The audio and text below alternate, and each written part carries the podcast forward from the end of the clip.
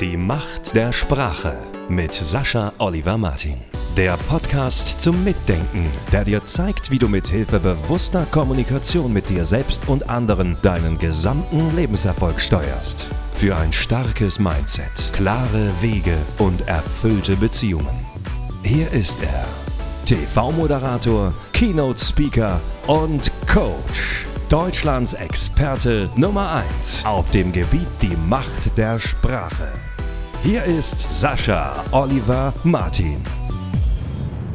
Möp, möp. Willkommen zur neuen Folge von Die Macht der Sprache mit Sascha Oliver Martin. Heute geht es ums Hupen. Nicht ausschließlich und auch nicht nur direkt, aber um das Hupen als Auslöser von emotionalen Reaktionen. Denn wie ein Mensch darauf reagiert, wenn er im Straßenverkehr oder vielleicht auch woanders auf übertragene Weise angehupt wird, das sagt natürlich viel über ihn aus. Und wenn wir uns das jetzt wieder unter der Macht der Sprache Überschrift ansehen, dann ahnt ihr schon, dass ich damit komme zu sagen, über die Macht der Sprache haben wir das im Griff, welche Emotionen wir bilden und wie wir auf ein äußeres Ereignis reagieren. Und das gilt natürlich auch für das Hupen. Und das Hupen ist etwas, das nun mal im Straßenverkehr selbst in Deutschland, in anderen Ländern noch stärker, aber selbst in Deutschland doch relativ häufig vorkommt. Und ich habe es auch gerade wieder erlebt. Also bei mir ist es so, wenn ich vorne an der Ampel stehe als erstes Auto, dann spüre ich da schon eine gewisse Verantwortung oder bin mir meiner Verantwortung bewusst oder übernehme bewusst Verantwortung für alle hinter mir. Das geht mir aber auch an Kreuzungen so, wie weit fahre ich da nach vorne rauf, bevor ich abbiegen kann, kriege ich noch ein Auto mit oder nicht. Das ist eben auch eine Form von Gemeinschaftsdenken. Dann gibt es natürlich noch ganz andere Formen, wo jemand sagt, hey toll, ich stehe an der Ampel, Ganz egal, ob als erster oder als fünfter, äh, dann habe ich jetzt Zeit hier im Handy und da nochmal das zu machen und die CD rauszusuchen und äh, irgendwas anderes zu tun.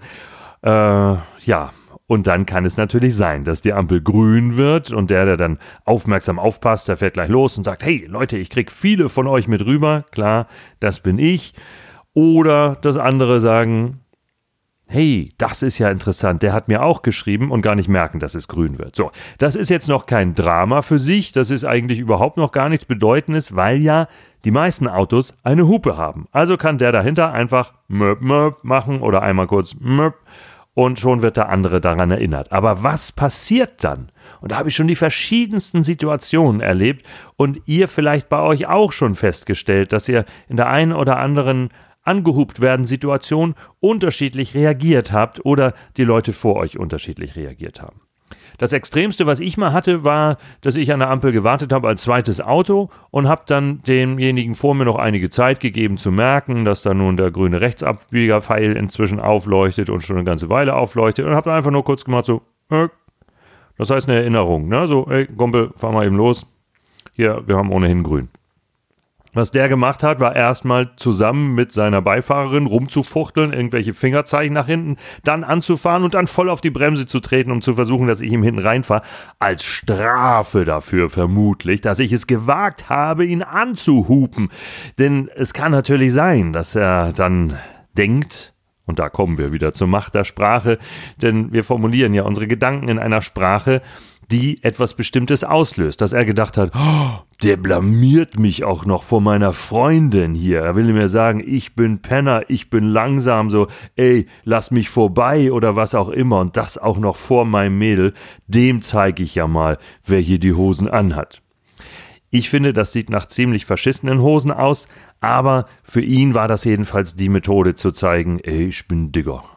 Naja, hat nicht so ganz geklappt, aber vielleicht, wenn seine Freundin sich für ihn entschieden hat, dann wird sie auch das toll gefunden haben. Ist natürlich eine gefährliche und auch total überflüssige Geschichte, aber eine Möglichkeit darauf zu reagieren. Ich habe es gerade so im viel kleineren erlebt, dass äh, ich in dem dritten Auto saß, so der erste fuhr nicht an und der zweite mochte wohl nichts tun. Also tat nichts. Und ich wusste, jetzt ist schon so lange grün. Ich gebe erstmal dem vor mir noch Zeit, dass er auch noch hupen könnte. Dann, wenn er das nicht tut, dann hupe ich irgendwann mal und mache damit den ersten darauf aufmerksam. Meine Hupe sagt praktisch einfach, hey, ist grün. Das ist das, was bei meiner Hupe rauskommt. Hey, ist grün. Nichts Schlimmes, oder?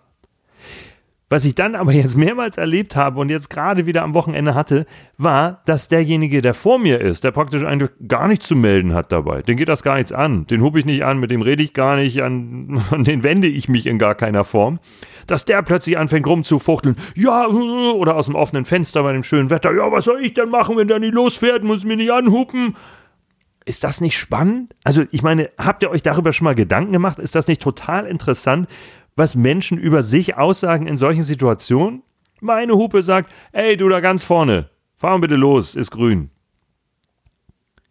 Und die sagt dem in der Mitte gar nichts. Und der in der Mitte denkt, was, der hobt mich an, ich stehe doch nicht mal vorne, ich hab doch einen vor mir, der selbst nicht losfährt, was soll ich denn da machen? Soll ich dem einfach hinten reinfahren oder was? Ist doch kein Grund, mich anzuhupen, ich bin total lieber Mensch, ich hab grad wieder Geld gespendet, ich hab grad das tollste Futter für meinen Kater gekauft und dann hab ich auch noch... Und ich so, hä, was willst du denn?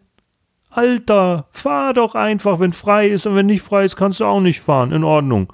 Und wenn du mir helfen willst, dann tipp auch nochmal kurz auf deine Hupe, falls der da vorne das nicht gehört hat. Es könnte so unkompliziert sein. Welche Gedanken formulierst du, wenn dich jemand anhubt? Das kann so interessant sein, darauf zu kommen. Was denkst du dabei? Ach, ich Schlafmütze oder Hey, danke Kollege, gemeinsam, Straßenverkehr, alles klar, ich schlafe ein bisschen, du erinnerst mich dran, schon fahren wir beide rüber. Oder was geht in euch vor? Ich meine, niemand, absolut niemand kann in den anderen hineinsehen und mit Bestimmtheit sagen, was der andere dort gerade gemeint hat. Warum hat er konkret gehupt? So, die Frage ist, wenn wir das ohnehin nicht mit Sicherheit wissen, wenn ich ohnehin nicht klar sagen kann, was der andere genau meint, wobei dann noch die Frage wäre, inwiefern würde mich das berühren? Warum kann ich da nicht das denken, was für mein Leben am besten ist, am einfachsten, am schönsten, was meine Weltsicht am ehesten unterstreicht oder meine Selbstsicht? Das heißt, wenn ich eine Hupe hinter mir höre, dann hat er hinter mir ziemlich wenig damit zu tun, außer dass er kurz auf die Hupe gedrückt hat. Er will wahrscheinlich weiterfahren, weil grün ist. Was ich dann daraus mache, liegt ja ganz allein in meiner Hand. Und das beginnt damit, welche Gedanken ich formuliere. Ich drücke das extra so aus. Ich formuliere etwas. Ich gebe dem, dem Form und hinter dem Ganzen steckt auch noch eine Formel natürlich, weil das mit grundsätzlichen Vorannahmen von mir zu tun hat. Aber ich gebe dem Ganzen, was daraus resultiert, eine Form. Das ist wieder die Macht der Sprache in der Praxis. Das andere ist nur ein äußeres Ereignis und nichts im Leben, nichts, überhaupt gar nichts Äußeres im Leben hat irgendeine Bedeutung außer der, die wir ihm geben. Nichts hat eine feste Bedeutung, außer der, die wir ihm geben. Und wenn uns jemand anhubt, dann liegt es allein an uns, diesem eine Bedeutung zu geben.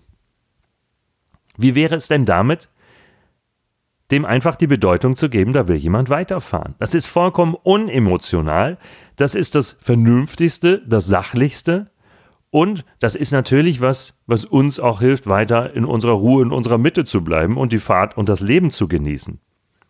Das heißt, selbst in dem Fall, dass der andere vielleicht, was wir niemals wissen werden, dass der andere vielleicht gedacht hat, ey, du Penner da vorne, gib mal Hackengas, du nervst, oder was es auch ist, deine Scheißkarre und ohnehin du mit deinen Dreadlocks oder deiner geleckten Frisur oder was es auch ist, du gehst mir auf den Senkel oder du Kartoffel, kann ich nicht ab oder was ist auch vollkommen egal, vollkommen egal, was wirklich im Kopf des anderen vorgeht.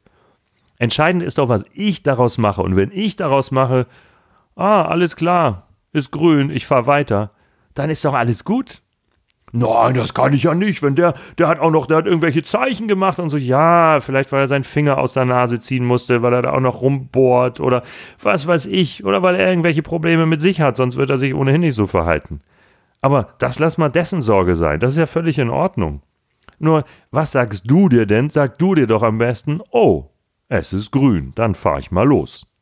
Und wenn du dann noch souverän handelst, dann hebst du mal kurz deine Hand und sagst, Sorry, dass du meinetwegen warten musstest. Was? Auch noch bei jemandem entschuldigen, der mich anschimpft, anmotzt, anhubt. Ja, kein Problem. Lass ihn doch sein, wie er will. Wenn du cool bist, dann sagst du, egal in welcher Situation, ob jemand freundlich zu dir ist oder unfreundlich, ey, Sorry, habe ich einen Fehler gemacht. Das ist doch völlig easy. Und das ist doch das absolut konstruktivste. Und weißt du, wer sich am besten damit fühlt? Du. Das wirkt ja auf dich selbst. Das ist ja das Wichtige dabei. Natürlich gibt es noch viele ähnliche Situationen.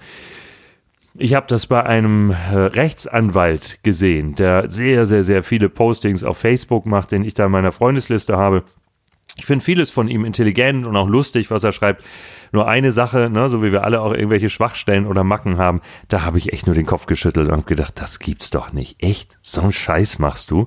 Da hat er ganz stolz gepostet, dass er am Wochenende in seinem Cabrio unterwegs war auf der Landstraße und die Sonne genossen hat und überhaupt wie schön alles war.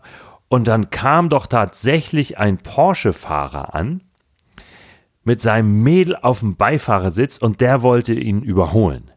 Da hat er ihm aber erstmal gezeigt, was sein Tesla für Stoff unter der Haube hat und warm ordentlich raufgetreten und da hat der Porsche das nicht geschafft, ihn zu überholen. Auf Facebook wird ja viel Dämliches gepostet, aber dies gehört zu den dämlichsten Sachen, die ich gelesen habe, zumindest von den Leuten so in meinem weiteren Freundesbekanntenkreis dort, äh, das konnte ich erstmal schwer fassen. Weil es ist, es ist natürlich vollkommen dämlich, wenn ein jemand überholen will, ihn nicht überholen zu lassen, denn, denn es sagt ja was aus darüber, was ich für große Probleme mit mir selbst habe.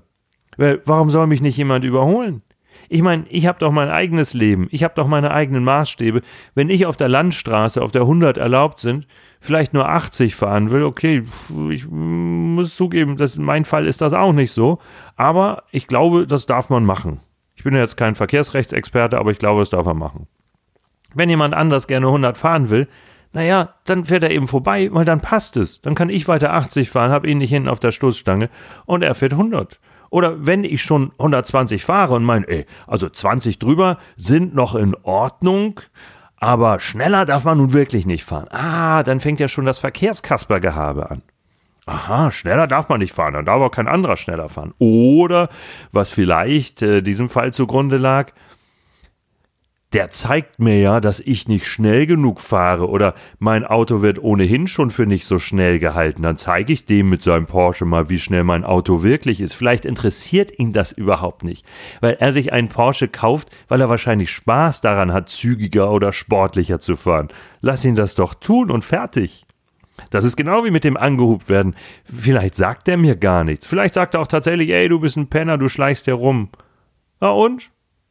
Kann er doch denken. Warum soll er das nicht denken? Und du kannst denken, hey, ich bin ein Sonnenanbeter. Ich genieße das gerade, hier so durchzurollen.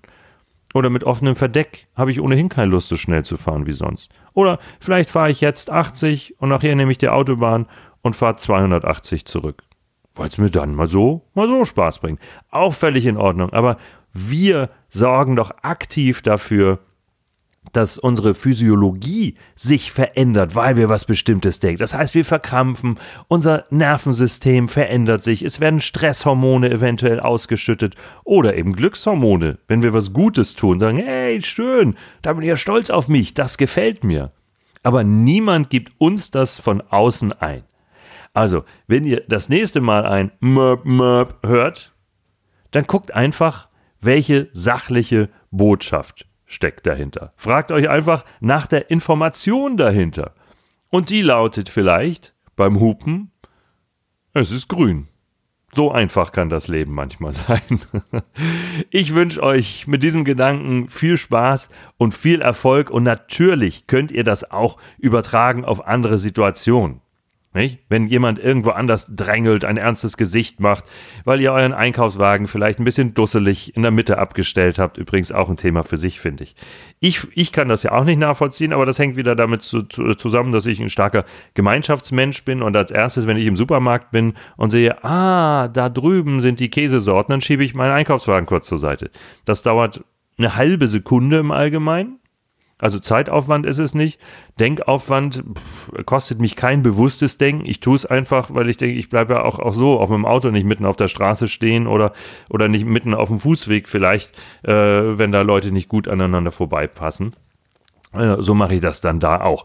Also, äh, aber selbst wenn jemand dann in Gedanken ist, wenn du in Gedanken vielleicht deinen Einkaufswagen in der Mitte abstellst, naja, dann sagt ja derjenige, der vielleicht grummelig ist oder sagt, oh, muss das hier sein oder, oder, oder wumms den Wagen anfährt oder so, da sagt er auch vor allem, ich will da vorbei, da steht ein Wagen im Weg. Und so liegt es eben immer in unserer Hand und das ist die Macht der Sprache, denn unsere Formulierungen sind dabei ganz wesentlich und denkt daran bitte. Die Formulierungen sind es. Was wir als nächstes denken im Hinblick auf eine Situation, das entscheidet darüber, wie wir uns fühlen. Wir machen unsere Gefühle, wir machen sie tatsächlich. Und daher können wir die Macht der Sprache gebrauchen, um unsere Gefühle zu formen. Denn wenn ich vielleicht sogar noch sage, hey, danke für den Hinweis, einfach nur innerlich, naja, dann fühle ich mich doch eher sogar in der Gemeinschaft aufgehoben. Dann meine ich, hey, das ist die Gemeinschaft der Verkehrsteilnehmer hier. Oder der Einkaufenden oder was es auch gerade ist. Also, Kommentare, Anregungen, immer alles gerne zu mir. Und wer als Studiogast bei mir sein will, der ist auch herzlich willkommen. Oder wir machen es über Telefon, über Skype oder da gibt es viele verschiedene Möglichkeiten. Videos machen wir dazu auch noch, wenn es was äh, zu zeigen gibt. Natürlich gerne. Läuft parallel auf YouTube, auf Facebook und überall. Aber ansonsten bis zur nächsten Podcast-Folge. Immer zu Beginn der Woche, bei Feiertagen kann es dann eben sein, dass mal ein Tag verschoben ist. Zu Beginn der Woche die neue Folge. Bis bald. Möp, möp. Die Macht der Sprache mit Sascha Oliver Martin. Jede Woche neue Tipps und Interviews. Am besten gleich abonnieren.